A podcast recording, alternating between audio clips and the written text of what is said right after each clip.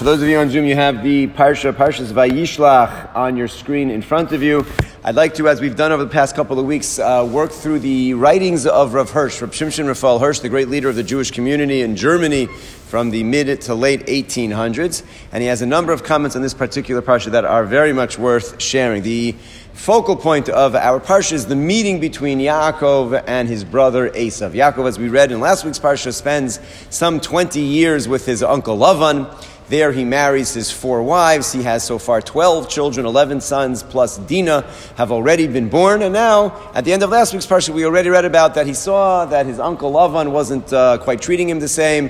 His, uh, his nephew, his cousins, his cousins and Lavan's sons felt that Yaakov had stolen all of their wealth and it was time to go home. And in fact, Hashem himself appears to Yaakov at the end of last week's parsha and says, No, it's time to go home. It's time to return to the land of Eretz Yisrael. Last week's parsha, of course, concludes with Rachel stealing the idols of her father on the way out, and we have the whole. Uh, we should actually we should mention it in length because we're going to talk about it in a second. Lavan catches up to them and berates Yaakov and says, You stole this from me, and he searches everything, and then, of course, he doesn't find anything. Rachel had hidden them sufficiently well. And then Yaakov laces into Lavan, and he says, What in the world did I do to you over these past 20 years that I've deserved this? What's my sin? I've, I've uh, absorbed all of the losses of your animals, whether they died during the day, at night. I froze myself at night. I was, I was, uh, burning hot during the day, Ganuv Siyom Ganuv Tilayla, whether animals were stuck. I absorbed all of it. I took nothing from you, and look at how you're treating me. And see, he speaks very harshly. The Torah actually describes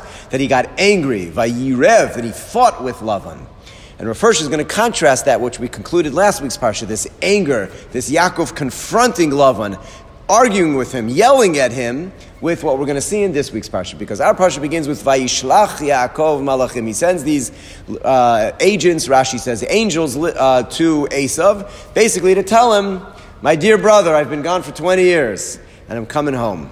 And he sends a peace treaty. He sends a peace treaty. We, we learn. We're not going to go through the beginning of our parsha. Um, I want to focus on the battle that Yaakov has with the angel, the, the famous uh, our wrestling match that Yaakov has with the angel, and how Rav Hirsch understands that. But he sends a peace treaty to his brother Esav, and he said, "I don't want you to be angry with me. I don't want you to be upset. Here I'm coming home. I got great wealth, but uh, in Lavan Garti, I've dwelled with our uncle Lavan. I've." Uh, it took me a long time to be able to come home and here and accept my, uh, accept my peace offering.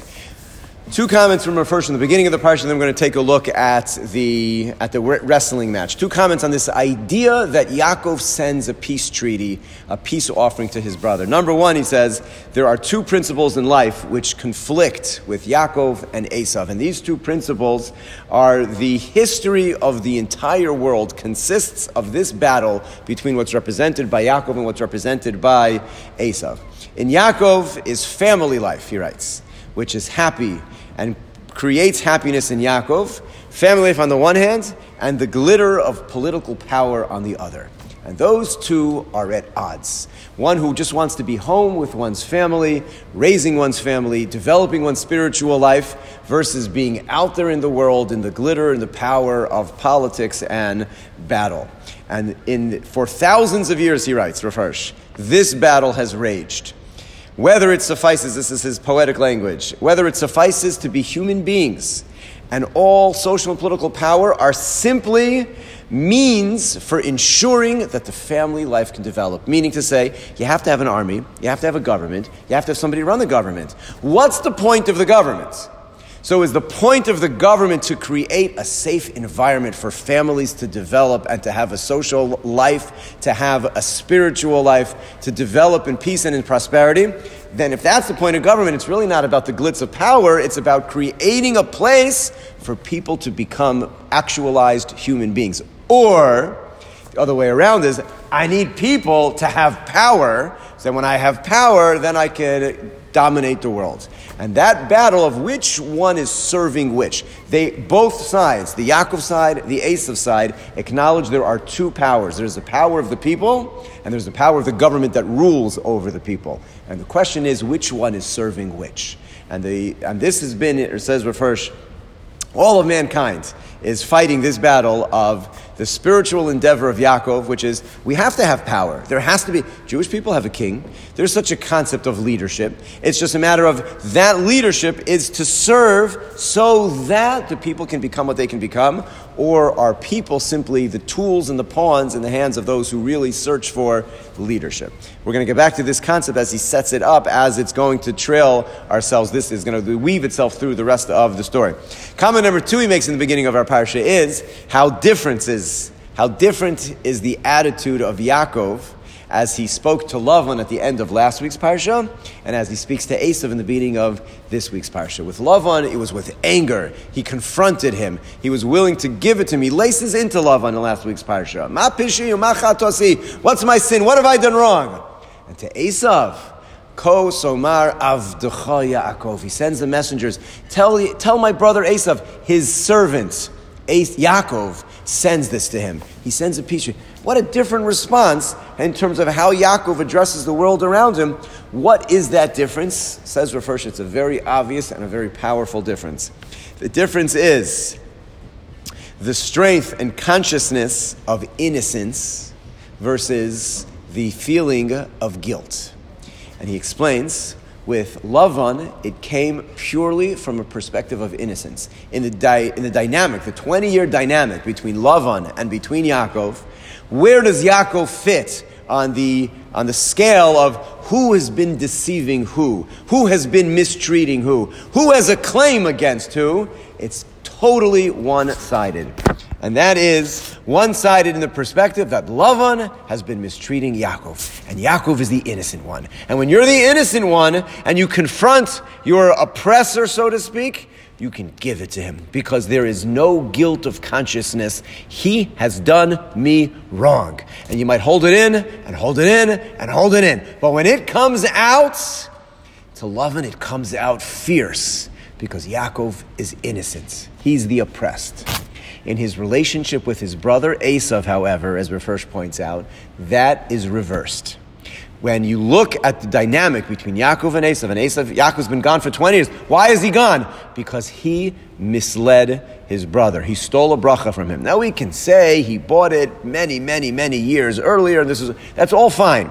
At the end of the day, the event that took place Yaakov dressed up like Esav. He put on Esav's clothing. He put skins on his arms. He walked into his father and said, Anochi Esav b'chorecha. I am Esav, your firstborn. And he took from his father that which was intended to go to Esav, and Esav was angry. When Yaakov now approaches Esav, it's from the perspective of someone who we know in Rav language feels hurt by us. And that person who is hurt might not see the motive which we used, and whether the motive justifies or not the action, it might excuse the action. We can debate whether or not it justifies it, but at the end of the day, Yaakov hurt Esav. Yaakov took something from Esav. And when you're the guilty party, Yaakov addresses Esav with great delicacy, with respect. Anochi avdacham, your servant here, take these gifts. To Lavan, where Yaakov was the oppressed, then it's pure anger and he's able to lash out at him. And that is, says Rav Hirsch, you know, in all of our dynamics, when we, even if we feel we're, when this happens all the time, I could tell you as uh, all of my rabbinic colleagues can, hundreds of thousands of times in which two people stand before you, and one person feels harmed by the other, and the person who did the damage, I, I need, I, whatever they feel totally justified by it. It's true, and they might even be right that they were justified in him. But when the way that it went is the dynamic went from this person harmed that person, the one who did the harm relates to that person totally different than when you are the complete oppressed one, as Yaakov was with his brother, with his uncle Lavan, and that's the difference in terms of how he speaks to the two of them.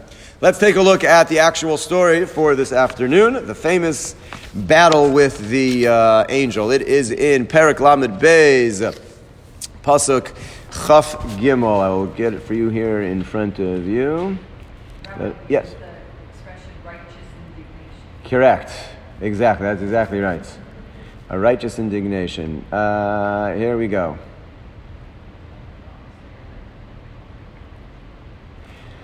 Vayakum balayla hahu. Pasuk. Let's start with uh, Chaf Gimel, twenty-three. Uh, let me give you English and the Hebrew together. Here we go. Verse 23, top of your, uh, top of your sh- uh, screen. So where are we up to in the story? Let's just catch ourselves up. Yaakov has sent a series of gifts and messengers to, uh, messengers to his brother Esav, and now he's actually moving his family across to meet up with him. So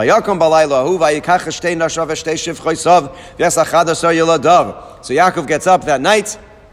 And he takes his two wives, his two uh, handmaids, his 11 children, and Vayavores Ma'avar Yabok, he passes over a ford, a small little uh, river is too big of a word, a, a, a brook, a ford of Yabok.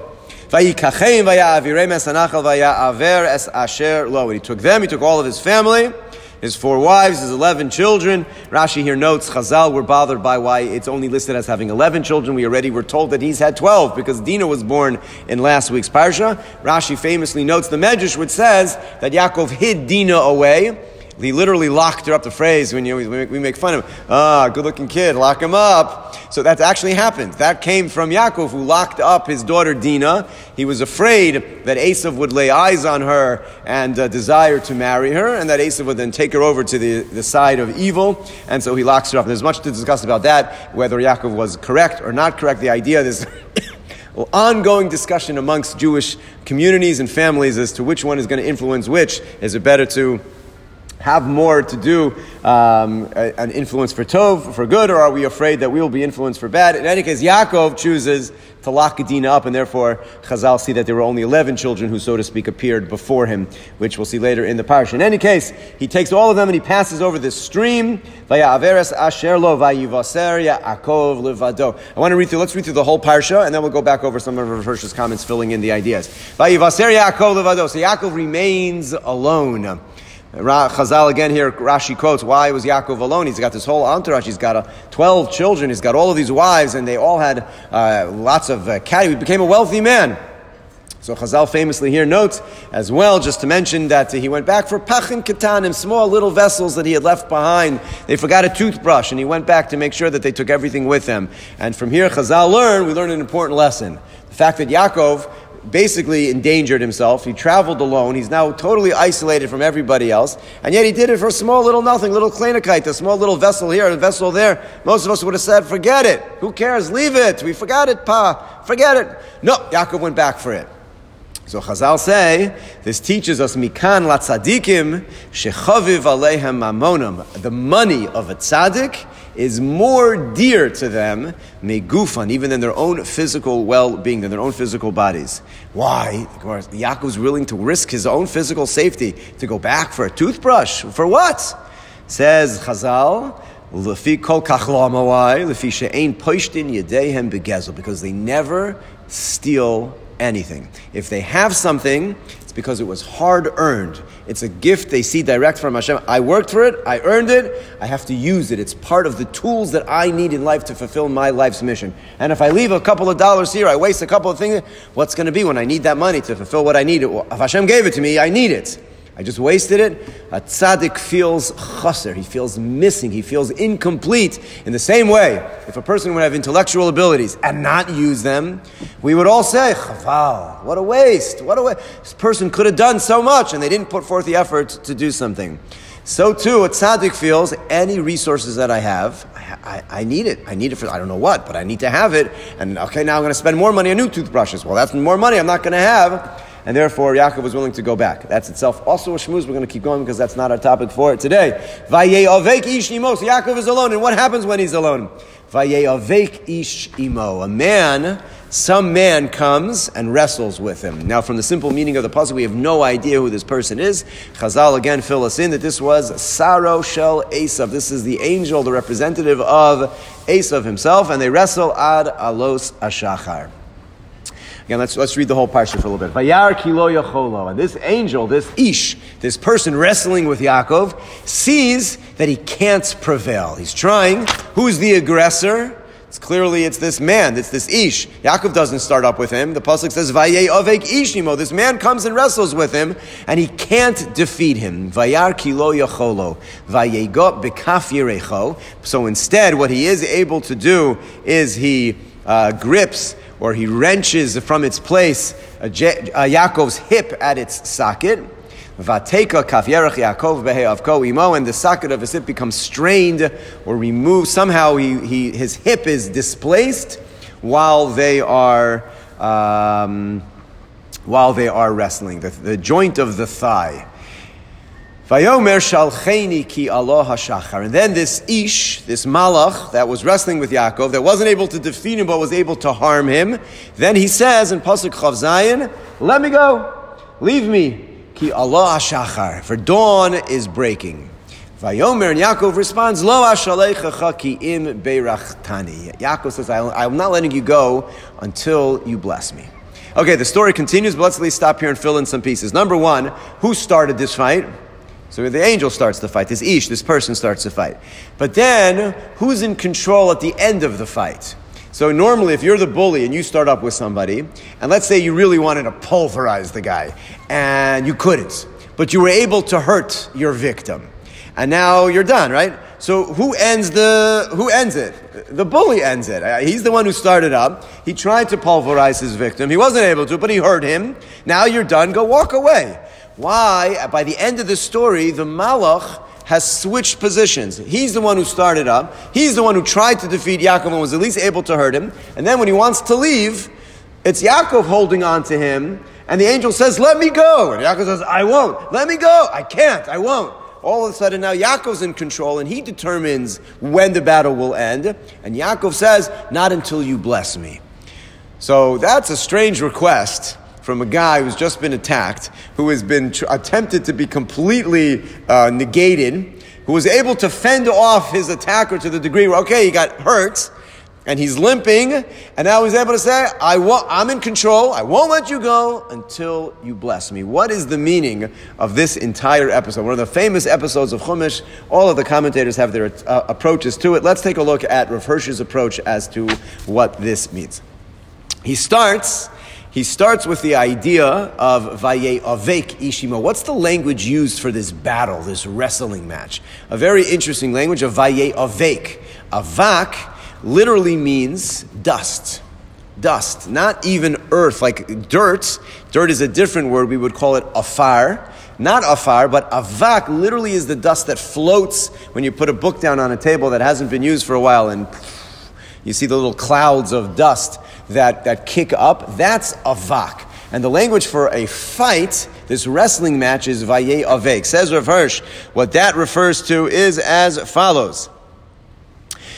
Avak is exactly what we call dust because these particles of earthly matter are detached from the earth. They've lost all their weight. They have nothing to hold them down. So the slightest little bang on a table or a breath of air even will kick them up because they don't have permanence. They don't have that which attaches them to the ground. And therefore, the dust floats in which the angel of Esav tries to say to Yaakov, You have no place in this world.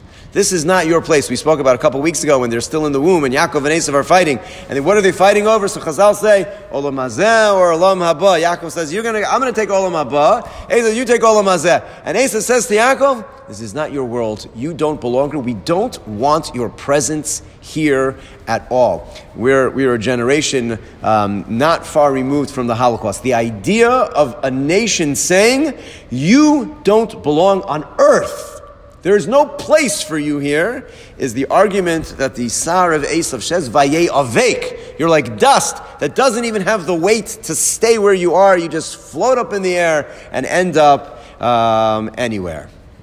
When does this battle take place? That Esav says to Yaakov, I'm going to make you into dust. That's how the type of wrestling match that I want to have. So the pasuk says, "Vayivasar Yaakov levado." He was alone. This is a battle that takes place where there's no help. Yaakov stands alone, a Jew, literally by himself in the world. And it's ad alos ashachar, until dawn. Well, if the battle takes place until dawn, obviously, when is it taking place? In the middle of the night. Says Rav Hirsch, as long as night reigns on earth, as long as that's the period of time that we're in, as long as the consciousness of minds of men are confused, darkness always represents the inability to see, to discern, to know the difference between right and left, which in a deeper sense always means the difference between that which is right and that which is wrong, that which is meaningful and that which is nonsense. It's hard to discern the difference between that which is really important and that which seems important, but it doesn't really matter. The minds of men are confused and things are not recognized clearly, distinctly for what they really are. In that period of time, the Jew will always have struggle and opposition because we represent something in the world that the darkness of night clouds and the world around us doesn't see as the same value that we do. And it is with this spirit at night that Esav, equipped with the orb of empire, meaning all the power of what the world offers, the glitz and glitter of power, with the scepter and the sword, attacks Yaakov.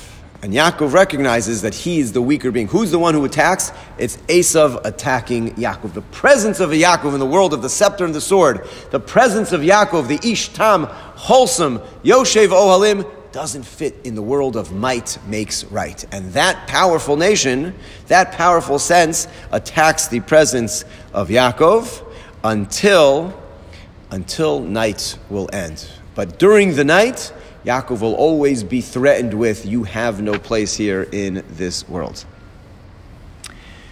What does he attack? So he attacks, he tries to physically pick him up and throw him down to the ground, but he's not able to. Vayar kilo yacholo, but he's able to dislodge the hip socket, attaching the thigh from its place. What is the significance that of all places that this angel attacks, attacks Yaakov and says, I can't destroy you.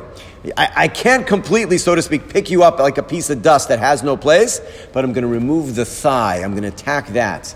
Says Rav Hirsch, that's um, the yerach.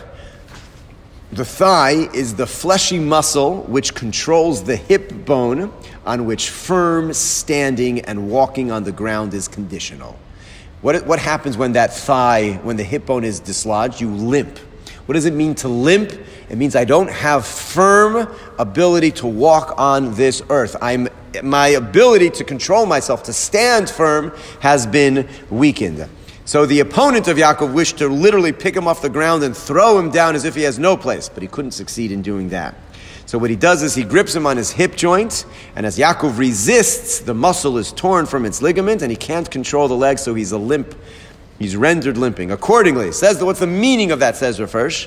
Throughout the whole struggle of the night, all of our exile, Yaakov's opponent tries to take the ground from under his feet, to give him no standing at all, to have no claim to exist at all on earth. Famous quote from, I'm just cutting in here, on, from um, Mark Twain, when Mark Twain wrote in 1899 who, uh, which is the same year that Rav Hirsch passed away. So Mark Twain wrote the question of the Jews. See, he wrote the, his famous piece about what's the secret for Jewish survival? How can it be? And he describes how the Jew has accomplished so much, far more than their numbers suggest what they should be able to have done, and they've done it all with two hands tied behind their back. That's this description of we have been to every piece of resource has been threatened, taken away, and yet somehow they continue, we continue to move forward. So this, this idea of claiming you have no place on earth, they will never succeed in doing. But what they will be able to do is to lame him, to weaken his material means, and to hinder him in using his natural abilities and strength for making steady progress on earth.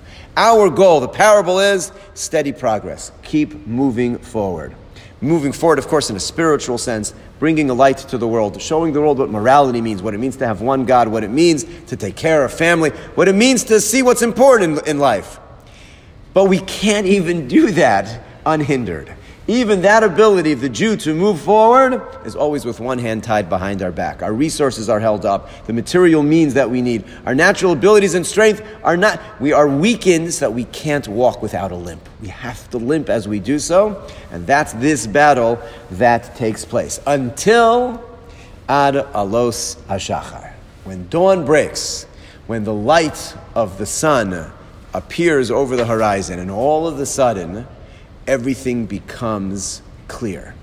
All of a sudden, that which was dark and clouded and no discernment as to what's the purpose of this world.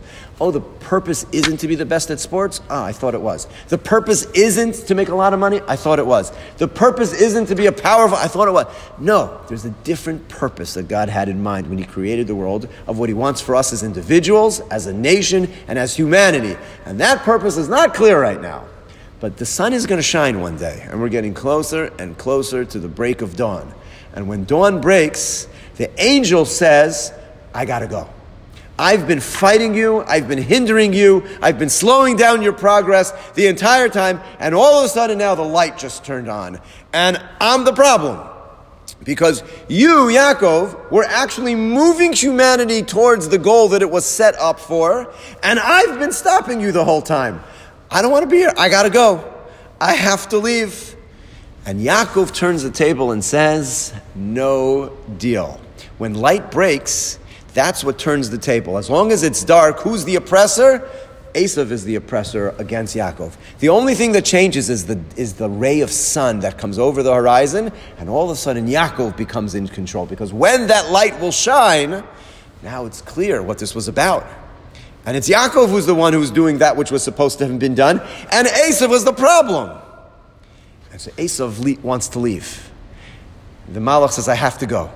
And Yaakov says, No way, not until you bless me. Says Rav Hirsch, what is Yaakov asking for? And this is one of the most beautiful pieces, a poignant piece that our Babas and Zaydis and their Babas and Zaydis, and for uh, a 2,000 years of exile, would have yearned to be able to see this line in its fulfillment. Yaakov says, Bless me. Meaning, it's not enough for you just to leave me alone. It's not enough for you just to say, Oh, the light was turned down. I didn't realize you're actually the guy. Okay, I'll stop fighting with you. Go ahead, carry on, do your thing. That's not enough in Jewish history for the Sar of Esav to simply say, okay, I'll stop bullying you. Okay, I'll leave you alone. No. I will not let you go, Yaakov says, until you bless me. In Rav Hirsch's language. Yaakov says, throughout the whole long night, 2,000 years of exile, you've attacked me. You looked at me as the obstruction. We have to get rid of the Jew. He's the problem. He's the cause of all of the world's uh, issues. And the only, the goal of all of life was to remove the Jew from life in one continuous attack. And now daylight has finally broken, and you are ready to give up the fight. But I now, Yaakov says, I'm not giving up this fight until you pay me my due. You acknowledge me by blessing me. And the purpose of history, says Rav Hirsch, will not be accomplished just by a Yaakov being forced to absorb, to, to absorb, to be absorbed by the masses of the nations, but by the reverse, when the nations will see at last, will get the insight that it is just the principles which Yaakov has represented and held aloft for all of these struggles that their happiness, that their security rests. You bless me and say, I actually depend on you. I need your morality. I need your spirituality. I need every blessing that you bring to the world. It's not enough that the nations should just leave us alone when light comes over the horizon. They need to acknowledge you are the cause of all blessing in this world. That is the phrase we say in Hallel, one of the beautiful phrases. Uh, Evan, um, Evan ma'asu abonim, thank you. Evan ma'asu abonim. The stone, ma'asu, which means despised the stone that was despised by the builders. Yuck, we can't use the stone. It's too weak. It's too small. It's misshapen. This is the worst stone to build with. Haisa Lerosh Pina becomes the centerpiece, becomes the foundation stone of the whole world. We don't yearn just for the nations of the world to leave us alone. We would, we, we, we would like that it would be nice if they would just leave us alone for a little bit. But that's not the end of days. That's the angel saying, Oh, it's dawn, I'm out of here. And Yaakov holds on to him and says, No, you can't leave yet until you bless me. until you say, I have actually been, for these past 2,000 years, the source of all blessing in the world. I've actually been the one moving the world forward, and you've been holding me back. Then I will let you go. And the angel at this point changes Yaakov's name from Yaakov to Yisrael.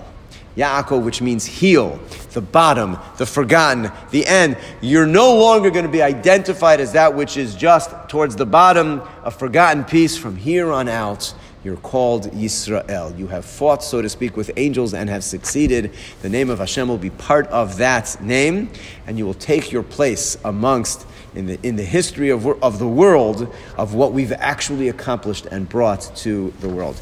This, Rav Hirsch sees this is the, his understanding of this battle, this wrestling match of Yaakov and Esav, which, as he said it from the beginning of the parsha, these two powers of what is the world about? Is it about the family, so to speak, and the family, what comes out of the family, individual growth of the individuals and the family on a spiritual quest, or is it about the power of the world around us? And on that, on that is this battle with the angel as Yaakov is about to meet up with his actual brother Esav. And uh, we'll just conclude with one last point. After they actually meet up, and uh, it turns into a peaceful meeting, as uh, Yaakov was afraid it would not, Esav then invites Yaakov to come with him. And Yaakov famously says, No thanks. Esav says, No, it's no problem, really, it'll be great. Oh, you're too slow. I'll send my men, they'll accompany you. And Yaakov says, you know what? It's really not a good idea because I have all of this flock with me. I have my wives, I have my children. If I push them too fast, they're all going to die. I need to go slowly. You go on up ahead, and I'll get there when I get there. And Yaakov says, I can't run with you. I don't run in those circles. I can't keep up. I'm going to put my head down and slowly, slowly, slowly work my way through time work my way through history. I'm going to deal with all the things that are going to come of my large group, weak, not really protected, open to attack. But this is the only way we're going to do it. But we're going to march through, and eventually we'll catch up. And when we catch up, and that dawn breaks, you will give me the blessing of what I really am, what I've actually contributed, and acknowledging that you've actually been slowing down. You think the purpose is power and money and all the wealth. You've been slowing down the true power by holding me back, and when you bless me, then indeed, as Chazal say, the angel returns up to Shemayim to sing Shira, to sing its, its song of praise, but only when it acknowledges Yaakov for who he is. Those are the thoughts of Rav Hirsch on this uh, wrestling match. Pleasure always learning with you on a Wednesday afternoon. Come in person. It's great here. Come in person. We look forward to seeing you. And uh, we'll learn again, Mirz Hashem. Next week, have a great day, everyone.